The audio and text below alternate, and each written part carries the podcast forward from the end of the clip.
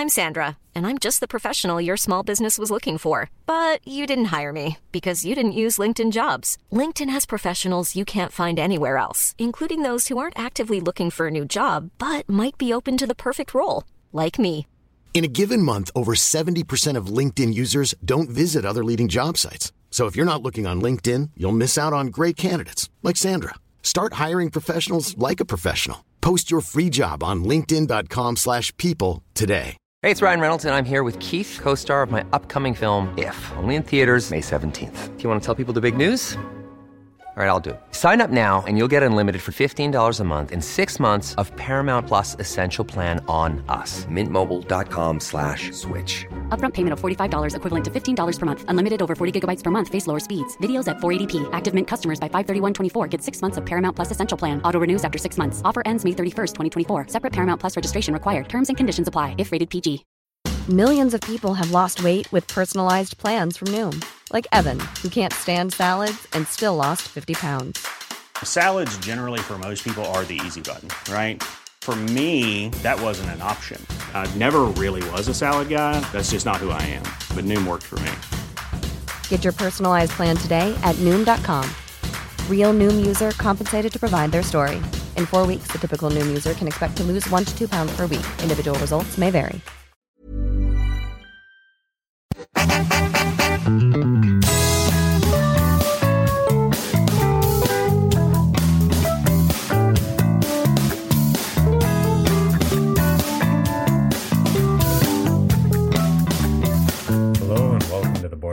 Podcast, a podcast for the discussion of Canadian immigration, refugee, citizenship law, and other border related issues. I'm Steve Meurrens and I'm joined today by Peter Edelmann. Both of us are Canadian immigration lawyers, and with us today is Andrew Hayes, an American immigration lawyer who practices in Vancouver. Uh, we are recording this podcast on September 6, 2019, and about three weeks ago, uh, the media reported that US President Donald Trump was proposing a new public charge rule, which would make it more difficult for immigrants living in the United States to legally obtain green cards uh, if they use public benefits. What is the public charge rule, and how is Donald Trump proposing to modify it? And how does Canadian immigration law work with regards to people who will need social assistance uh, or who might be expensive for the state? And how does this work both in Canada and the United States? And uh, so, without further ado, I think I will flip it over to Andrew. Andrew, thanks for joining us today. And uh, what is the public charge rule? Thank you, Stephen. Um, it's my pleasure to be here. I'm glad to talk about these things. Um, so, my name is Andrew Hayes. I'm a, an American and a Canadian, and I live here in, uh, in British Columbia. And my practice is uh, U.S. immigration law. Uh, in reference to the public charge rule, it's really a uh, it's derived from a statute. So just before we get into what it is, I just want to give a quick overview of how U.S. immigration law works. Uh, Congress has passed a law. It's known as the U.S. Uh, Immigration and Nationality Act. Uh, it's been amended. It's been amended several times over the years, uh, but uh, unlike I would, you know, you guys can talk about this. Unlike Canadian law, U.S. law is, is very difficult to change when we're in a position of political gridlock. So, uh, a lot of the actual application of the law by the executive agencies that put this law into action takes place through rulemaking. Uh, and in this situation, Congress never defined what a public charge was. But it said that people that are likely to become a public charge are inadmissible to the United States, which means they are ineligible for permanent residence, uh, theoretically for visas, and for actual admission into the country. So, when uh, under current jurisprudence, under what's called the Chevron doctrine, whenever Congress is ambiguous about a particular uh, word or phrase, the uh, agency that has been delegated the authority to put that law into effect can come up with a, an interpretation of what that is, and thereby um, essentially uh, make rules explaining what a public charge is.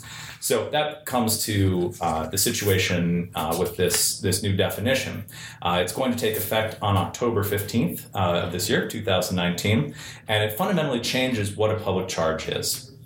Uh, previously, uh, you could overcome this issue in m- most immigration s- scenarios through something that was called an affidavit of support. This was a contract between the petitioner, the person that was looking to support, let's say, a spouse or a child or other relative, or perhaps a business that was petitioning for a worker. Um, well, that would that doesn't happen as much in this context, but family context is predominantly where this occurs. The uh, this contract basically makes sure that if the immigrant takes certain types of means tested public benefits, uh, and they were sort of enumerated uh, by the agency, uh, that the government can ask for that money back from the petitioner or from the beneficiary. Uh, that has been sufficient basically up until now. The new rule change is going to allow the USCIS, which is the agency headed by Ken uh, Cuccinelli, who's the new new director following Cissna. Uh, this agency now can look into the future as to whether it's likely this person will become a public charge and deny them potentially a green card or other other admission. Uh, and so they follow basically a totality of the circumstances test, looking at age, uh, health, uh, and a whole number, a whole litany of other factors, which are going to, of course, be very interesting to the, the practitioners in the field. Uh, but this is all comes directly from the executive uh, and not Congress, which, of course, will undoubtedly be litigated as whether this is a permissible interpretation of public charge. So, this is going to be a really basic U.S. immigration question. You mentioned that right now the public charge people have been able, petitioners have been able to use affidavits of support. Does the United States have a points based economic immigration system similar to Canada's where people can immigrate without having someone from the United States petitioning them? Uh, the answer to that is no. There are limited circumstances where a person could self petition. Uh, and of course, uh, if a person is, uh, I guess you could say, immigrating through uh, refugee status or asylee uh, status, you wouldn't have a petitioner. But largely, um, no, uh, it is connections based immigration. There must be a petitioner, an individual or company, and a beneficiary. So, outside of, say, like the refugee stream, what percent of immigrants would go through this petition system? Uh, that would be affected by this rule. Uh, 60 to 70 percent are family-based uh, immigrants. Uh, the vast majority are uh, would be affected by this rule. And the others are the people who are sponsored by companies. We have business immigration. I believe it's something like 15 to 20 percent, yeah. and the remainders are uh, sort of stranger offshoots, and including, of course, refugees and asylees. Okay. Yeah, we can. That can be a topic for another day. How the United States came to not have an independent base or an independent immigration, independent economic immigration program. Uh, the Trump administration has actually proposed uh, legislation uh, along those lines, but I think it's very unlikely that that will become law. Okay.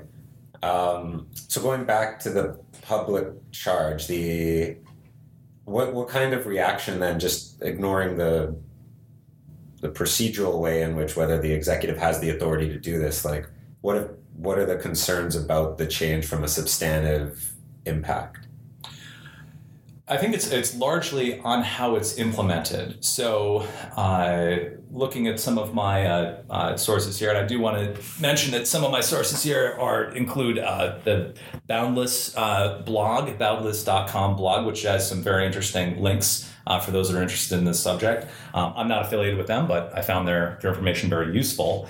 Uh, one of the major concerns here is that a positive factor. So, just rewind here quickly to the affidavit of support. The petitioner must demonstrate that they have 125% uh, income uh, measured against the federal poverty guidelines. Uh, so for a family of two, that's basically income of $21,000. You can use assets to settle that as well, uh, but the number is, is let's say 21,000. The one of the major changes is that a highly ranked factor in this totality of circumstance test as to whether a person is likely to in the future become a uh, public charge is uh, jumping it from 125% to 250%. And uh, just looking at uh, the information cited in this blog, uh, I'm just going to quote this here. DHS could begin den- denying up to nearly half of all marriage uh, green card applicants uh, each year, forcing nearly 200,000 couples to either leave the United States together or leave apart or live apart indefinitely.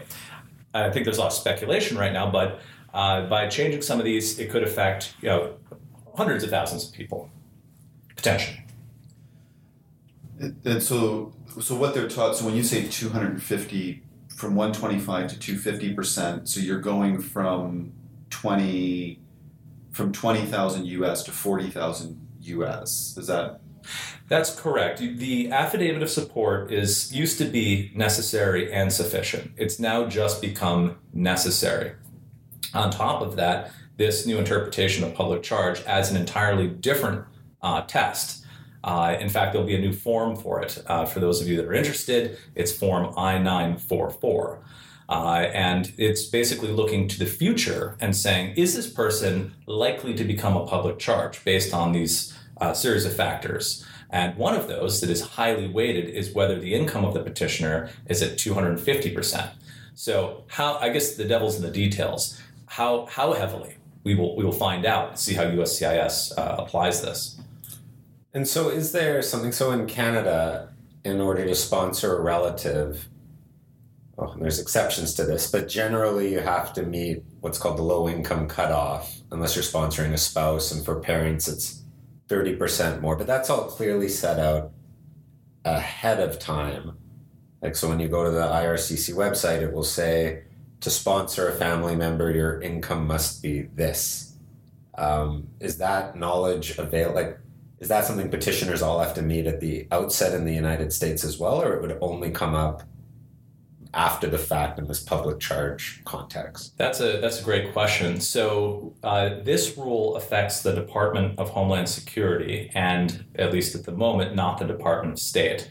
So the people that will be most affected by this are the people that are using the U.S. process known as adjustment of status. Uh, I'll just give a scenario here to make it uh, a little bit more uh, clear. So, take an H 1B. These are your classic, uh, highly skilled, highly educated workers.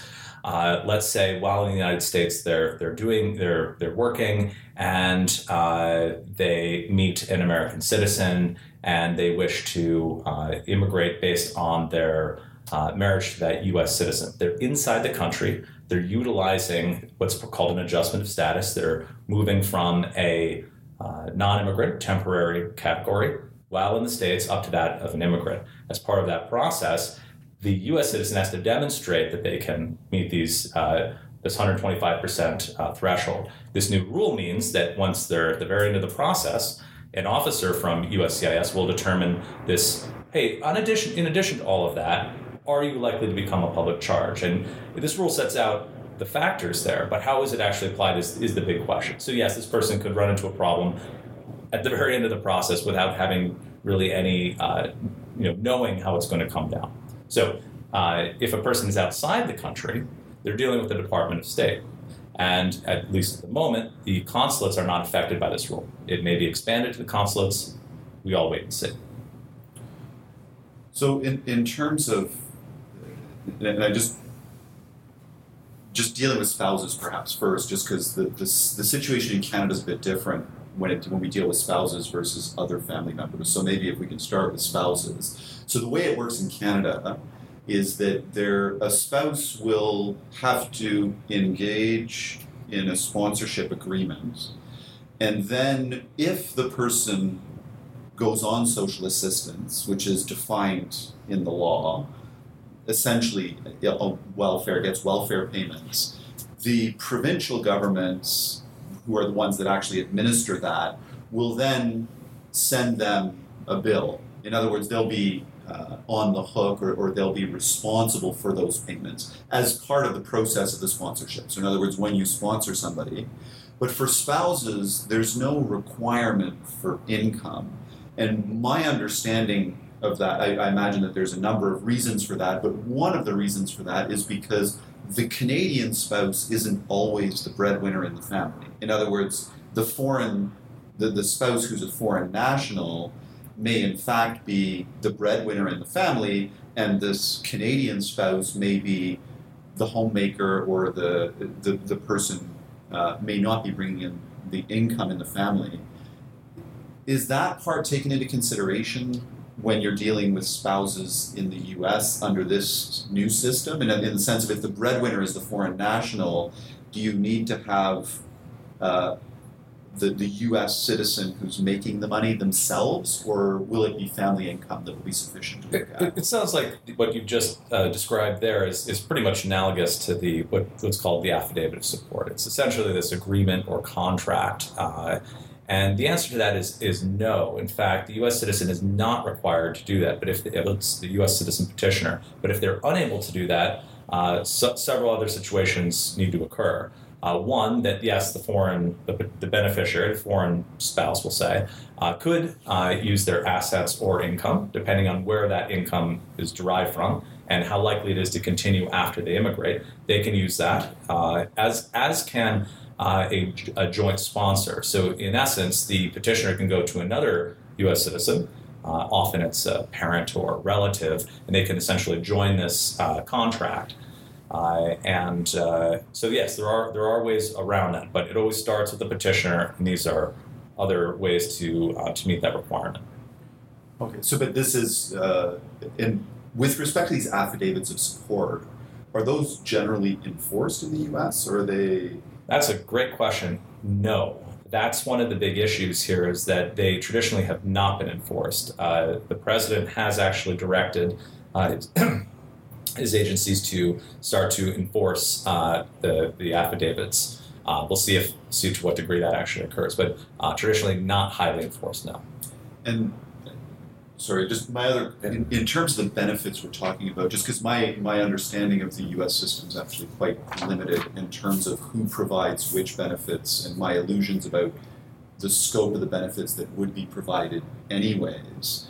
Um, but would that vary from state to state in the sense that there might be benefits that somebody would be able to get in California that they wouldn't get in Alabama or uh, whatever the the state is, or this is this just relating to federal benefits? And if so, what what is the scope of them? What what are the scope of the ones that, that you're talking about? So uh, traditionally, with the I-64, which of course is still in play here, that's that's not going anywhere. Um, the it was certain federal benefits uh, of. Uh, let's say it's uh, temporary assistance to needy families or TANF. That's uh, the classic welfare uh, supplemental uh, income SSI. There was a set, there was enumerated programs which you could not avail yourself of. The certain means tested public benefits for which the federal government could theoretically ask for basically a repayment of those taken, those benefits taken. This new rule, leaving aside all of the affidavit of support stuff, changes this and says that if people have taken a much longer list, including theoretically certain state benefits, uh, and and uh, the whole list is, is available both at the rule and in many of the online descriptions of what, what are discussed here. Uh, certain Medicaid, certain Section 8 and 9 housing, uh, et cetera, et cetera, food stamps. Is that that will be weighed against this likelihood that you will become a, uh, a public charge. So, in essence, if you have taken, I think the rule is if you've taken these benefits for a period of 12 months uh, over a 36 month period, that could in itself create you know an inadmissibility. Looking back at previous actions before you actually stand in front of the officer to have your uh, let's say your adjustment of status green card case adjudicated. And on top of that is the totality circumstance test, where they look at your credit score, your your health, your age, a whole series of other factors to say, leaving aside whether you've actually taken any public benefits, is there a likelihood that you will in the future? And that's where it becomes nebulous. And I think that's what's got a lot of people spooked is, well, how, how those determinations going to come down? So the, it's um, the, like the undertaking that sponsors do in Canada, like it couldn't be clear. If you take a social benefit, you're paying it back. The provinces are pretty diligent about going after any social assistance provided. I don't even know fully how they know whether someone was sponsored or not.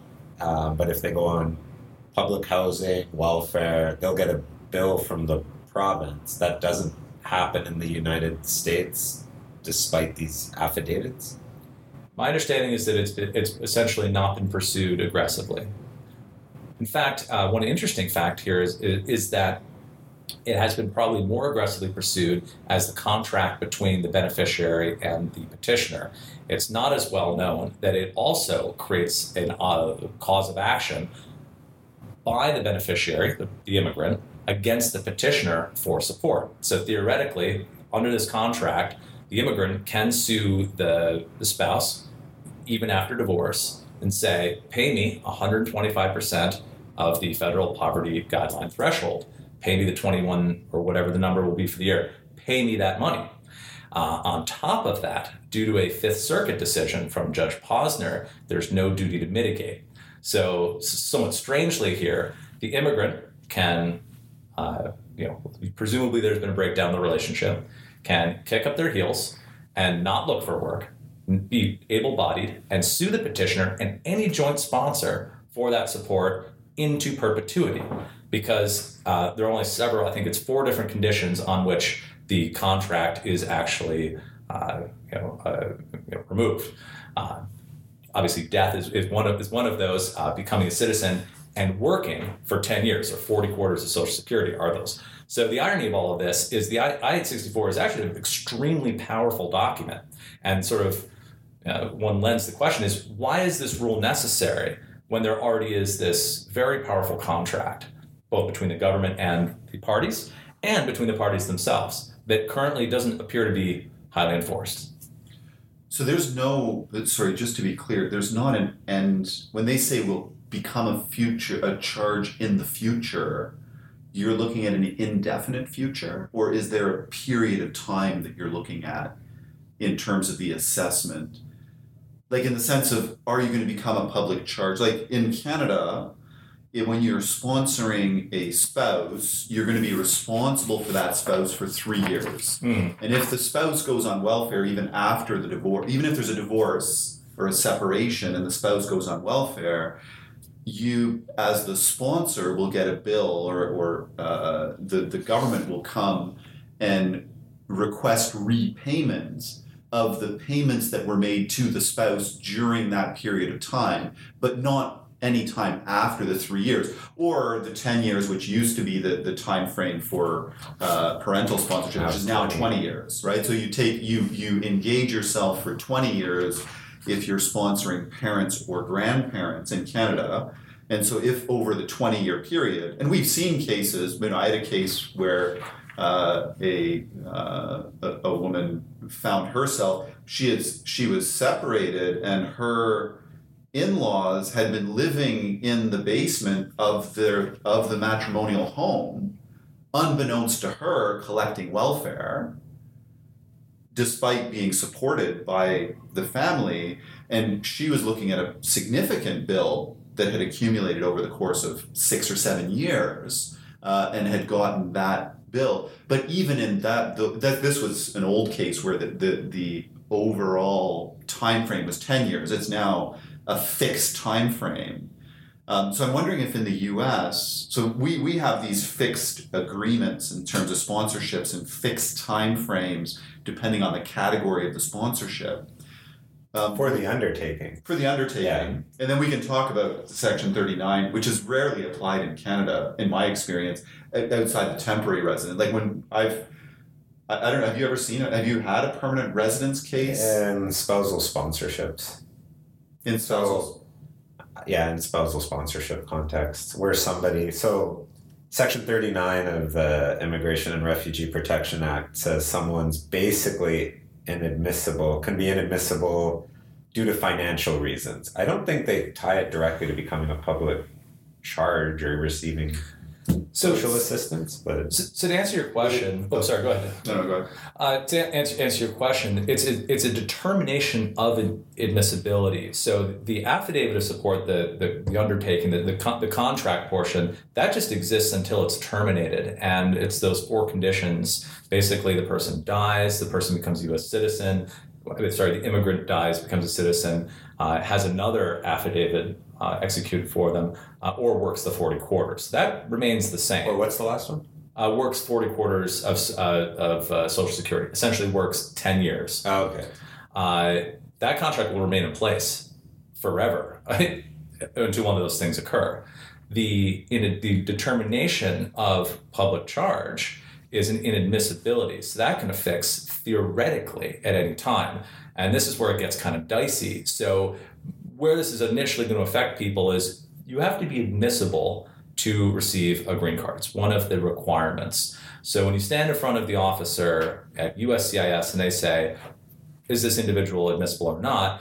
If they think in the future, and I would have to look more closely if that's limited by five years or whatever, but I believe, let's say, uh, in case I'm in case I'm wrong, I'm not 100 percent sure, but basically, do I think this person is likely to become a public charge in the future? That would be one determination. But theoretically, this could occur in other circumstances as well, because the grounds of inadmissibility are also brought into the grounds of removability or deportability. So if a person, let's say a permanent resident, uh, is outside the country for too long and they're seeking admission at the border, um, you, you, theoretically, if they make that determination there, CBP, Customs Border Protection, that could be another area this comes up, or possibly during naturalization.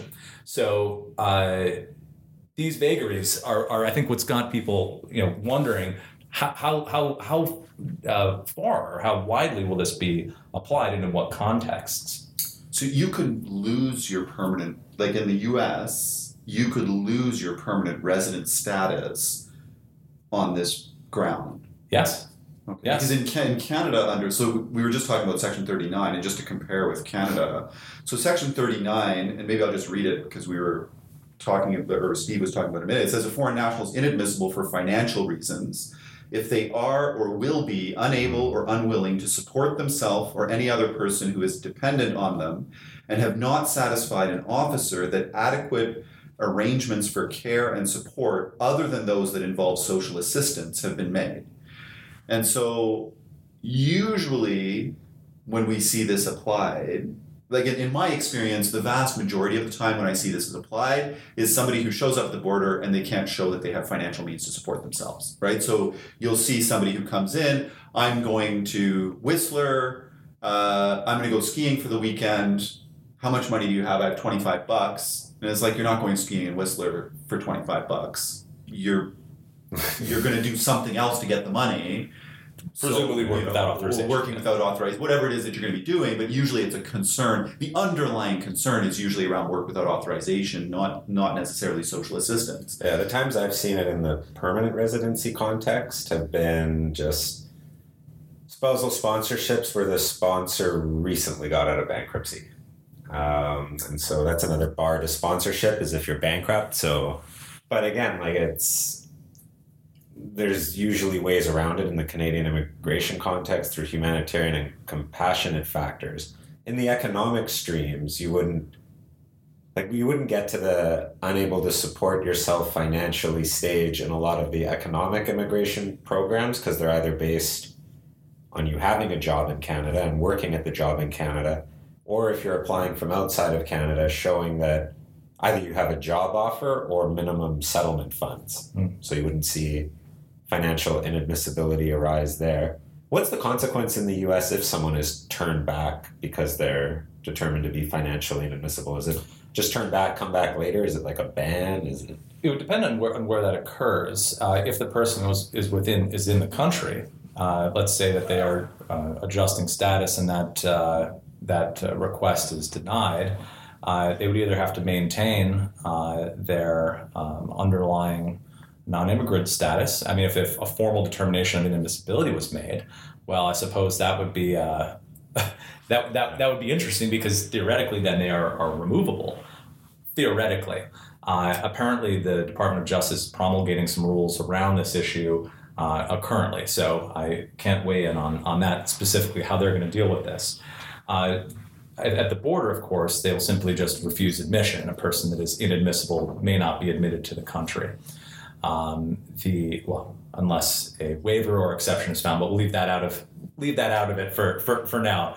Uh, just a quick thought on the uh, economic stream. So the, the affidavits of support are not used in the economic or in the business immigration context. So where this rule is going to come in is that if a person's adjusting status, based off of the, let's take that H-1B uh, hypothetical from before. Uh, they're working for Microsoft, as so many do, or take your take your fill in your tech company.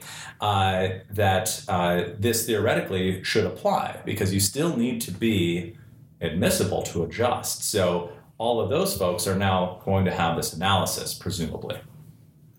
All right. So I guess my um, just coming back to the permanent residence issue, because here it doesn't apply to permanent residents at all, right? Once so the only thing that applies to, like, once you're a permanent resident, if you uh, if your circumstances change or you end up on like financial circumstances aren't relevant to maintaining permanent residence in any way Or applying for citizenship. or applying for citizenship.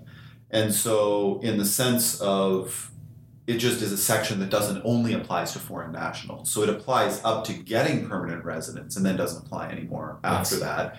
Now, a permanent resident who goes on welfare, they personally will not be affected. It will be their sponsor who may be f- financially on the hook for the welfare.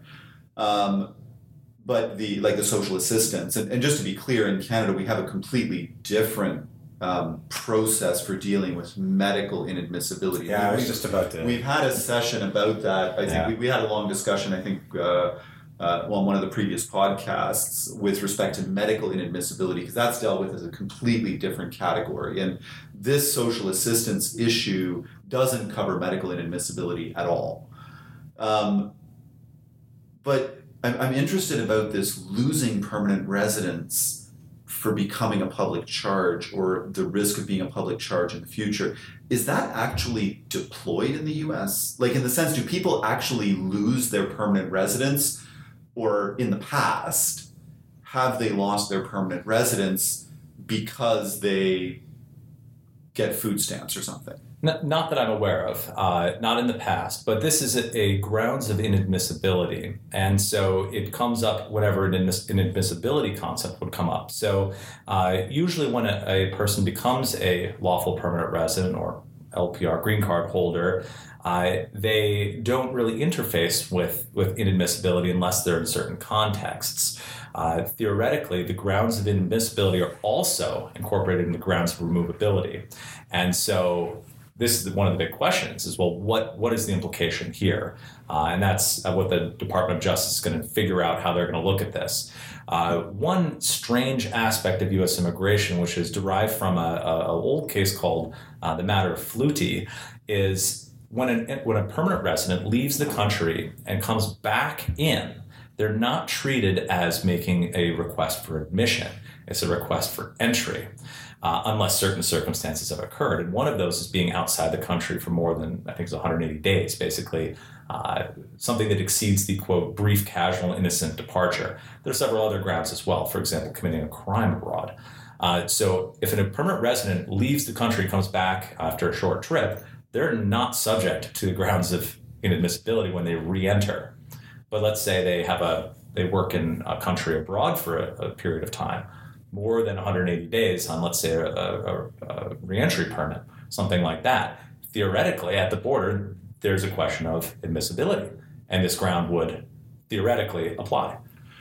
So, just to be, because this is very different than the way it works in Canada, in the sense that inadmissibility is applies to people based on their status, regardless of where they are. So, a foreign national is inadmissible on a certain number of grounds, whether they're in Canada or outside of Canada, they are inadmissible on those grounds. Um, for example, criminality or misrepresentation or whatever the situation might be a permanent resident is inadmissible on a certain set of grounds organized criminality security grounds crime international crimes things that misrepresentation etc so there's a number of grounds of inadmissibility that apply to permanent residents and foreign nationals. There are some grounds of inadmissibility that only apply to foreign nationals. And then there's one ground of inadmissibility that only applies to uh, um, uh, permanent residents in terms of the residency obligation. But Hey, it's Ryan Reynolds, and I'm here with Keith, co star of my upcoming film, If, only in theaters, May 17th. Do you want to tell people the big news? All right, I'll do it. Sign up now and you'll get unlimited for $15 a month in six months of Paramount Plus Essential Plan on us. Mintmobile.com slash switch. Upfront payment of $45 equivalent to $15 per month. Unlimited over 40 gigabytes per month. Face lower speeds. Videos at 480p. Active Mint customers by 531.24 get six months of Paramount Plus Essential Plan. Auto renews after six months. Offer ends May 31st, 2024. Separate Paramount Plus registration required. Terms and conditions apply if rated PG. Hiring for your small business? If you're not looking for professionals on LinkedIn, you're looking in the wrong place. That's like looking for your car keys in a fish tank. LinkedIn helps you hire professionals you can't find anywhere else, even those who aren't actively searching for a new job but might be open to the perfect role. In a given month, over 70% of LinkedIn users don't even visit other leading job sites. So start looking in the right place. With LinkedIn, you can hire professionals like a professional. Post your free job on linkedin.com slash people today. It has nothing to do with where they are. So I'm wondering about this inadmissibility in the States. Can you just explain, like if somebody is a member of a criminal organization or commits a serious crime, are they rendered inadmissible in the United States regardless of where they are? Is that a different process that you're talking about? Uh, let's. I would say theoretically, yes. Uh, it, and ultimately, permanent residents uh, are able to avail themselves of due process. So, just to use, I'll, I'll, I'll, get into that as well. But if a person at the border, let's say there's a determination made at the border that you know you've committed a crime, uh, you're inadmissible. How, how would they deal with that? Well, they if the person insisted on being admitted, they would be put in front of uh, a, uh, an immigration judge, which is an ad- administrative judge, to d- decide whether this inadmissibility, you know, rises to the level of uh, removability, whether there are grounds of relief, and all these sorts of questions. Uh, so, but yes, I mean, a person that, that, a permanent resident in the United States that is arrested and convicted of a crime uh, and is released may very well get picked up by Immigration and Customs Enforcement, ICE, and issued a notice to appear and then be put into the uh, removal or removal process. Uh, so yes, and And would that apply to somebody who went on food stamps, for example? In other words, like if, if I was in Miami, I'm a permanent resident, I'm in Miami, and the circumstances of my family are such that I have to go and get food stamps, but I don't leave the US at all. Could, it, could I, in theory, find myself subject to removal proceedings as a permanent resident? I would say, in theory, I don't believe that's going to happen in practice, and I think it really comes down to how the Department of Justice looks looks at this and applies this. Uh, there are the, the two portions of this rule. One of which is looking behind. For example, what have you actually done, and what are you going to do in the future? And how that is actually applied in the removal context is, is really anyone's guess. I would say it would be too far to say that yes, if you're a permanent resident and avail yourself of, of food stamps or something like that, you're going you're going to get removed. That's just I can't imagine that's going to happen. The law in the INA doesn't distinguish, I guess, between permanent residents and foreign nationals. It just says what, like immigrants can't be public charges, or like the actual law that Congress enacted. Well, if you just give me one second, we'll we'll pull it up here. Well, and the other question and we can address after is I guess you can think of in Canada the excessive demand rule that Peter touched on earlier and that we've talked about before on this podcast as a public charge inadmissibility. Um, because it is essentially it's saying that the state is going to have to pay too much towards healthcare. I hadn't thought of it.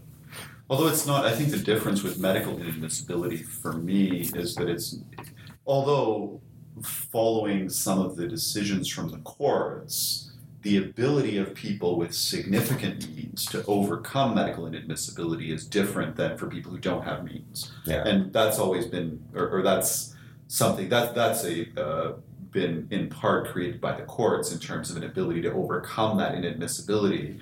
But the medical inadmissibility, Hilewitz, yeah. yeah, in Hilewitz in the in the Supreme Court of Canada.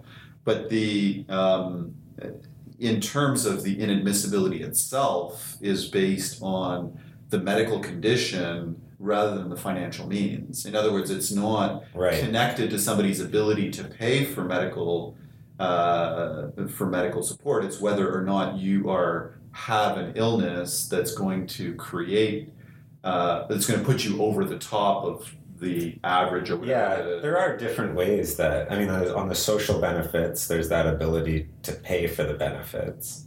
I've seen on the um, one of the medical irony benefits. You mean?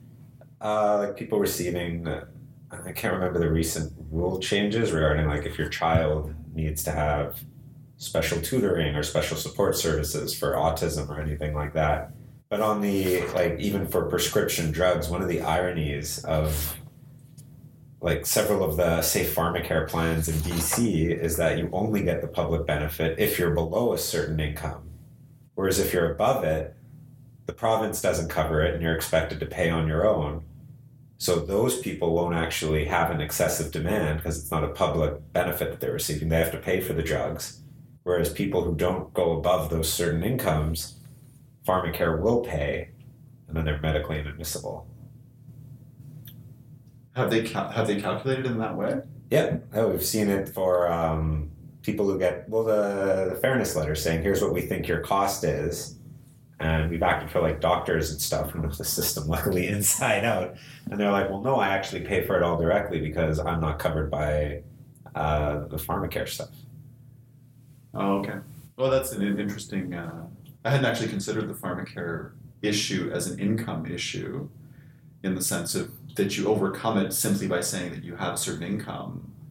Uh, Yeah, because if the well, all these different income threshold tests and what drugs and what percent of the drug pharmacare will cover is largely income dependent. And so, if you're below a certain income, you'll not only be rendered inadmissible under Section 39 financially, but you could be over the Section 39 financial thresholds.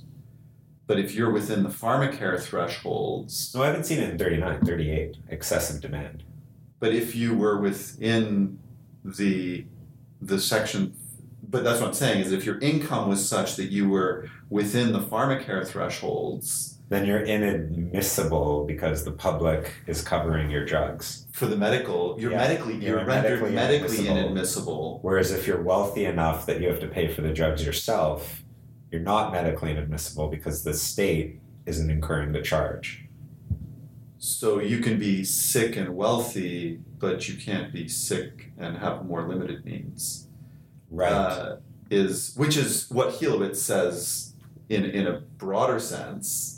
Um, but I, I hadn't. Uh, no, that's interesting. I hadn't I hadn't realized how it applied with respect to the pharmacare. Uh, in terms of because the pharmacare thresholds are higher than the welfare thresholds, are they not? oh yeah. But it's a 38 admit. I think it's a medical inadmissibility, not financial.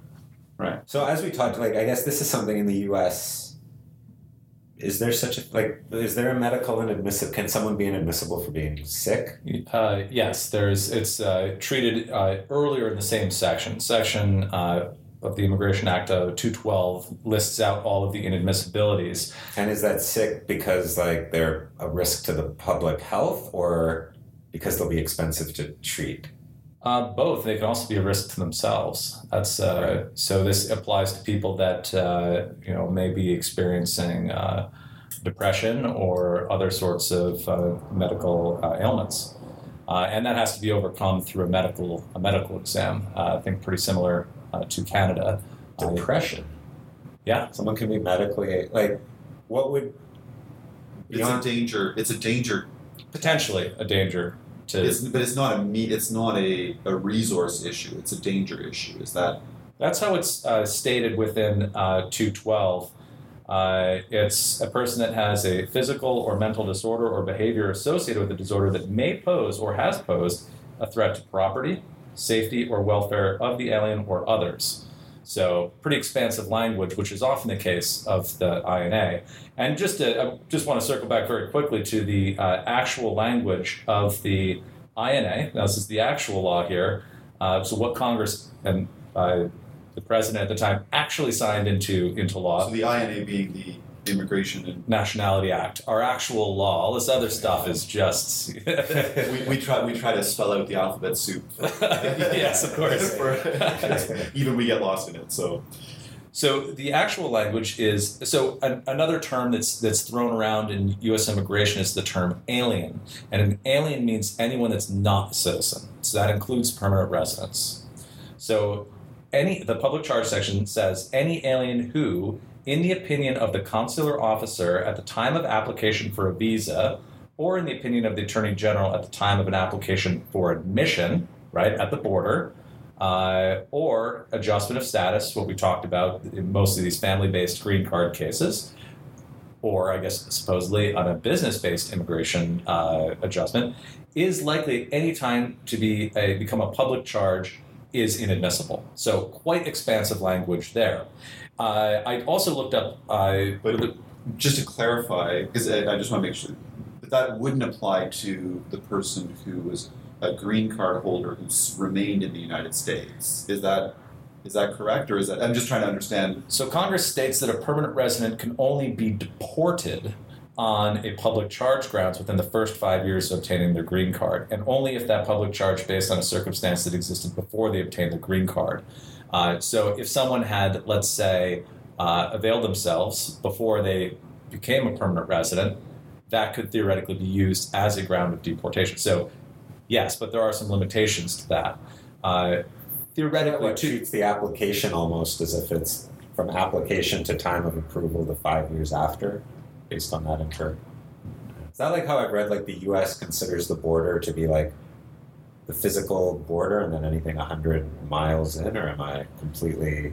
the 100 mile rule, uh, probably worth an entire podcast in, it, in, it, in itself, uh, is really a jurisdictional rule. Okay. Uh, and also uh, allows uh, Customs and Border Protection to, under certain circumstances, use an expedited removal procedure, which is essentially a summary, non reviewable deportation.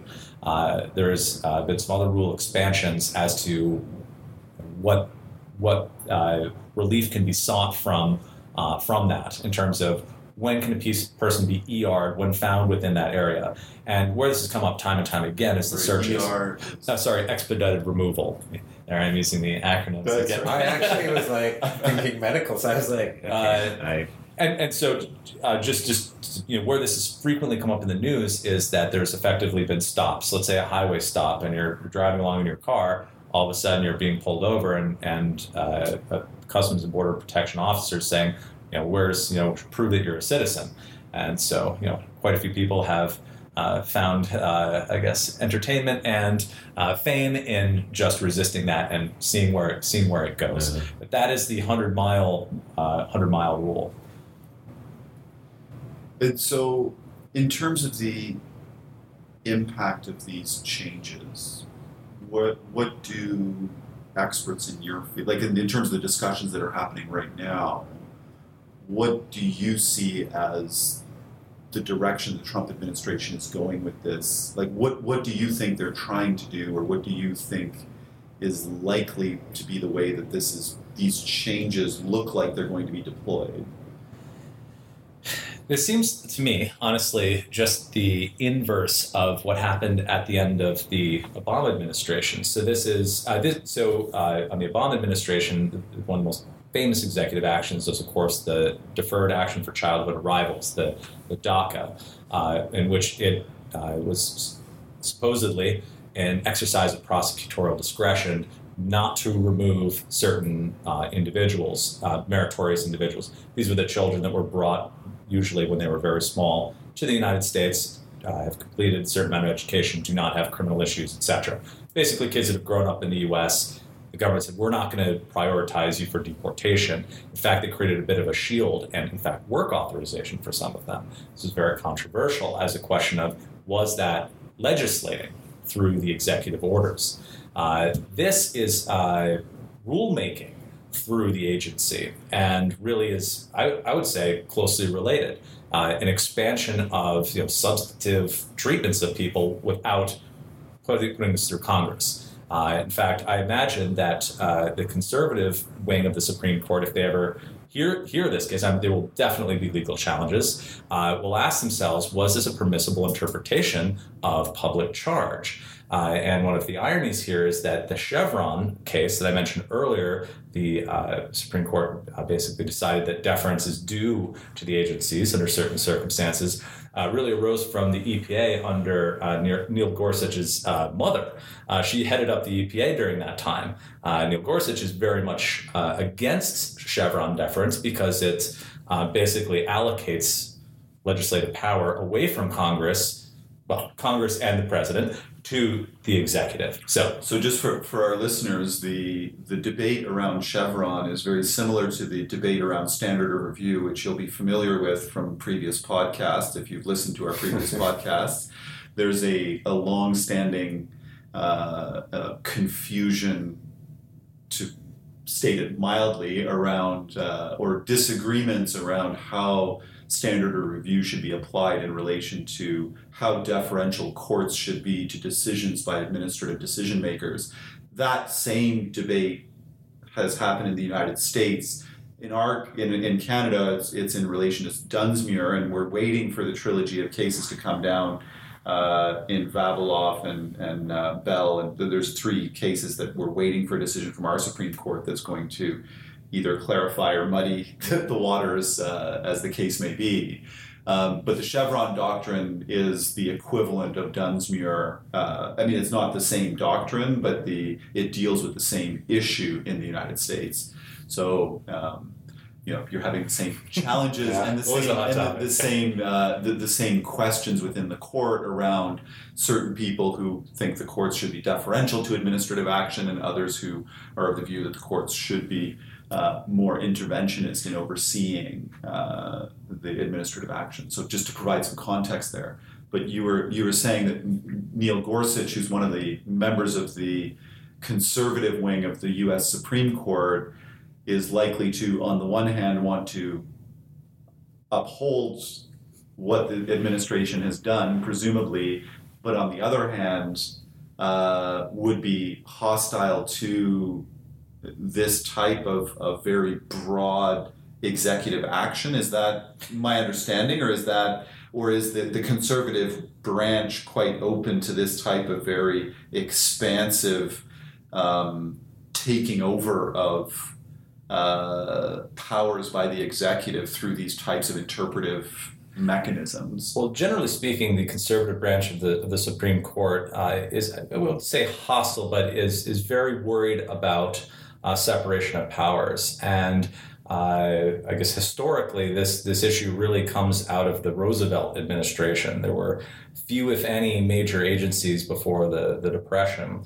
In fact, the Supreme Court resisted the uh, enabling acts uh, uh, that created these major uh, agencies, basically to get people to work in in the United States government was trying to oversee major civil projects, like CCC, there are many other examples there. Uh, a lot of this legislation was actually struck down by the Supreme Court.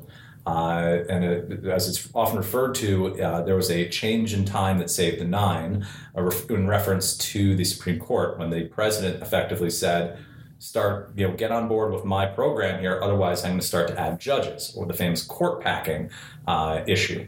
Uh, says there was one judge who had a change in mind about whether the delegation of uh, authority out of Congress, essentially, to the executive was constitutional or not in order to save the nine judges. Uh, this was the original court packing uh, uh, issue. And as ever since then, basically, the conservative wing of the Supreme Court has been very worried about this question of who's really legislating here. It should not be the executive. Okay. And this looks like a, looks a lot like executive legislation it, uh, it based does. on a couple of words in the, the Nationality Act. Um, which is interesting because in Canada, our the Parliament has simply delegated vast swaths of the immigration legislating process to the executive directly. Um, although our executive and our legislative are, are essentially merged anyways, and so uh, in, in, the sense that the the party that's in power in a majority government, as we currently have, um, controls both the legislative and the uh, executive. Um, so when we talk about the, the, we don't have the same divisions that you you'll have in the United States. And I think that's that's the key, which makes it so interesting because this is a separate this is a separation of powers issue. Uh, and when the United States uh, is in a highly polarized state, as it is, I think most people can agree right now, it is very difficult to pass legislation even if both sides essentially agree that it's a good idea to do so. It's interesting in the Canadian context because Parliament has devolved a lot of the immigration law building essentially to the executive, yet all of the things we talked about regarding sponsorship bars, financial inadmissibility, low income cutoff, like that's still all in the law. No, the sponsorship bars are in the regulation. Or the regulations. So the regulation. Still, it's not the stuff that's been delegated to like ministerial instruction. But see, for me, I, I see two levels in Canadian law. Like, there's essentially a, or maybe there's four levels of, of where it devolves, right? In the sense that you have the constitutional rights, which are quite limited, essentially limited to Section 6, some stuff in Section 7 that might apply, but Section 6 being mobility rights for citizens and mobility rights for permanent residents. That's about all there is in the Constitution that really applies. Then you look at the acts which are passed by Parliament, so the Immigration Refugee Protection Act, and that requires going through both houses of Parliament, and which I, I gather would be the equivalent of your your IN, your your Immigration and Nationality Act, um, and that does set out grounds of inadmissibility.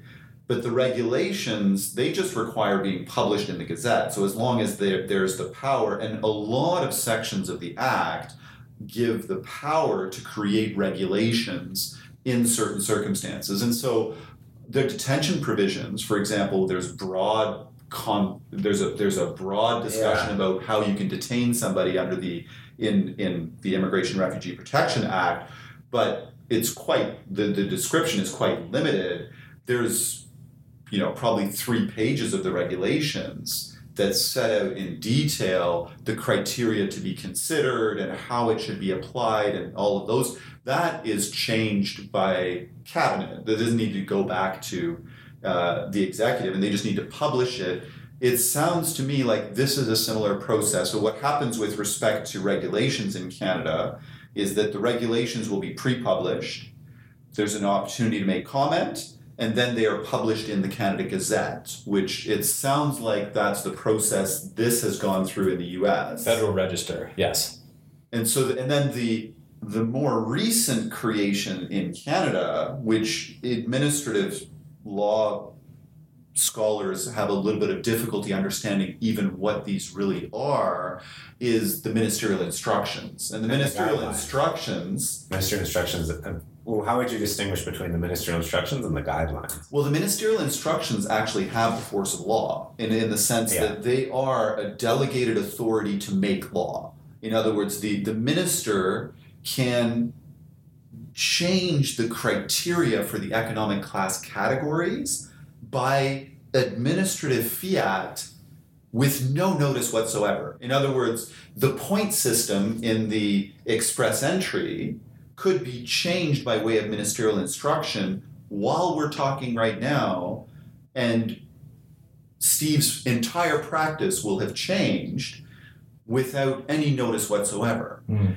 Uh, Unlike a change in the regulations, and so that's the the, and then you have the types of guidelines and guidance that's given to officers, which doesn't have force of law necessarily, or is soft law, so to speak. But the ministerial instructions actually are law, uh, in the sense that they're, they have the same force of law as if they were in the act itself. They can use it to like create programs, reduce intake in programs to zero. Yeah, and Canada's Yeah, they can close programs. Yeah, they can yeah, do all kinds of largest things. app. Like, there's programs in the regs that exist. The self-employed class for farmers, for example. Although I think they may have finally closed it, but they'll set the number to zero through ministerial instructions. Right. Um, Well, maybe one oh sorry. So I was just going to ask, in terms of what we're seeing in the U.S., what you're talking about would be the equivalent of our regulations, in the sense that the executive does this through a formalized process, but there's no ability of the legislature to have any input on it, in the, or or to stop it from happening. They can provide feedback, but the executive publishes the regulations that they want. I mean, that's the way it would work in Canada. They want to change yes. the regulations. They ask for comment. They get the comment. They can ignore all the comments, publish the regulations that they wanted to, anyways. um, there's no way for the only way Parliament stops that is to change the Act itself to take away the power to regulate or to override the regulations. Yes, that would be yes. The uh, change the enabling act, or be more specific, or, or uh, if they are given express uh, control over something by the enabling act and committee or something like that. Uh, one one interesting area there that I was looking at this morning was the uh, the refugee ceiling. Uh, and it's actually the president in consultation with Congress who sets the refugee ceiling uh, uh, to the US. And the president has threatened to set that number at zero, uh, which theoretically, I suppose, he can do. Uh, and uh, as far as I'm aware, that's strictly with refugees, people that are applying from abroad under the under the 1980 uh, Refugee Act, uh, under the you know five grounds to you know come to the United States. Uh, and that probably won't affect, though, the asylum numbers, the people that are actually showing up at the ports of entry, for example, at the southern port, uh, and saying, I'm seeking asylum. Uh, many of those people are actually now waiting in Mexico uh, under sort of uh, implicit agreement. Uh, there's a bit of a controversy there because many of those people may now actually be excluded for doing all of that. Uh, I guess that's another discussion. Uh, and of course, the people that actually are inside the United States and are either seeking uh, asylum status uh, through uh, going just going directly to the government asking for it, or people are actually caught up in the removal side of things and are defensively asking for it. Uh, those, I believe, are not limited, and that is actually you know, governed by by the law. But uh, generally, in the United States, the president is the, the, president, the leader of the executive branch, as is there, the zenith of his power, or her power, I suppose, uh, when dealing with people outside the country. So, pretty classic there. the refugee ceiling is now zero. Yes, that's one thing we should. or at least that's quickly, in the interests of time, on the uh, poverty side, is do these public charge, financial, inadmissibility rules mean that a refugee will be deported? No. And in Canada, these don't apply to refugees. That, that was just worth Yeah. adding. No, that's it. So there's certain inadmissibilities that do not apply to protected persons in Canada. So That's this would be the same in the U.S. Uh, some of the protected classes mentioned in this are, are uh, people that have been uh, trafficked. There's a special protection for people that have been victims of human trafficking, uh, people that have been of assistance to uh, uh, to to the law. Uh, law enforcement also would be exempt from public charge. Law enforcement. Yeah, so there's a T. The T visa is for people that have been trafficked, and the U visa is for people that have um, been victims of crime who have uh, assisted law enforcement, and law enforcement essentially certifies that. Uh, I think I, think, I believe VAWA's uh, sorry Violence Against Women Act doesn't just apply to women, but uh, basically abused spouses are also exempt from uh, some of these things. Uh, importantly, I should mention about this rule, and I should have squeezed this in per- before perhaps, is that p- as part of that notice and comment that also takes place uh, in the United States for rulemaking, one of the concerns here was well, what happens about the children? What happens if there's a child that has needs, uh, are we going to let the kids go hungry, essentially? And that will not be imputed uh, onto the uh, intending immigrant. Uh, benefits that are taken by the, by the children, that was clarified in, in the in notice and comment period, uh, as are U.S. citizens. So um, benefits that are you know, basically say welfare that's taken by U.S. citizens as part of the household also will not be a factor in looking at uh, this future public charge issue. Oh, that's interesting. I don't know if if 'cause that. we, uh, yeah, I don't. because we do the opposite. I was going to say I don't think we would distinguish there at all. Because for, for the, like our our low income cutoff is specifically defined by the number of family members. In other words, the low income cutoff goes up. And it doesn't matter of if one of the family family members. members is Canadian. the that would still affect the household size for the affidavit of support. So the household size will change the amount of income needed for that portion, but shall not be used in. Uh, so the affidavit of support is not going anywhere. This new rule just adds essentially new requirements uh, to it, and this this new rule will not look at that. Whereas the affidavit of support, yes, if the family size goes up, the income requirements go up. But it won't result in the person being inadmissible. They might just be sued for that money if they get divorced. Well, they theoretically could be. Or could, could, be but if it's an American citizen child, that money won't render the family inadmissible, or I suppose it depends on the context, whether it's on the affidavit side or it's on the um, basically the future likelihood of becoming a. Uh, so, if a person, for example, submitted an affidavit of support and said, "I have uh, insufficient income, you know, to meet the requirements for my household size," without that affidavit, they, they no longer have that necessary condition to override the presumed inadmissibility. So, I guess I I guess on that side, yes, that would still remain. But in terms of this new rule that's coming in, I think it was quite important for the administration to show that no kids aren't kids aren't going hungry because of this of this new rule. I believe that's really where it came from. And uh, the notice and comment on this rule is quite extensive. If you look it up in the Federal Register, it comes to about I think 270 pages of uh, the rule with all of the uh, responses. So I have not read it all 270 pages, but uh, which is because in Canada it would be the, the opposite in the sense that there's a significant disincentive. And I've, I've spoken to families, I just recently spoke to a family about this, um, where if you're trying to sponsor your for, your spouse and the family's just on the, the threshold of need, there's no um, income requirement to sponsor a spouse. But if you are on welfare, you're barred from sponsoring a spouse. And so this family is, you know, a family where they're struggling financially and probably would apply for welfare or would be at the point of considering applying for welfare, they're very reluctant to because they know that it's going to affect the immigration application. And so they'll hold back from doing that, um, even though it will affect the children. And that's, that's an unfortunate situation or an unfortunate context because the only advice we can give them is yes, this, you know, there are exemptions. We can apply for humanitarian exemptions, we can apply for humanitarian relief, but it will render you ineligible mm. to sponsor your spouse. Um, and unfortunately, here, generally, when you're applying for welfare, you're applying as a family. It's not, you know, you can't just get welfare for the children.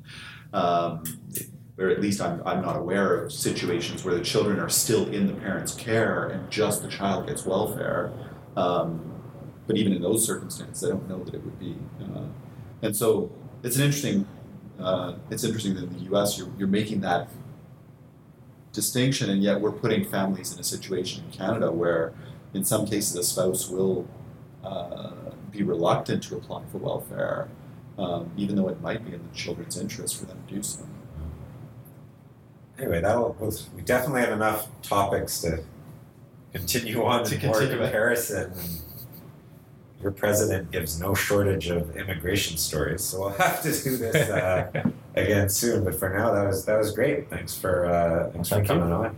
Yeah, that's uh, yeah. that was great. Thanks a lot. Thanks.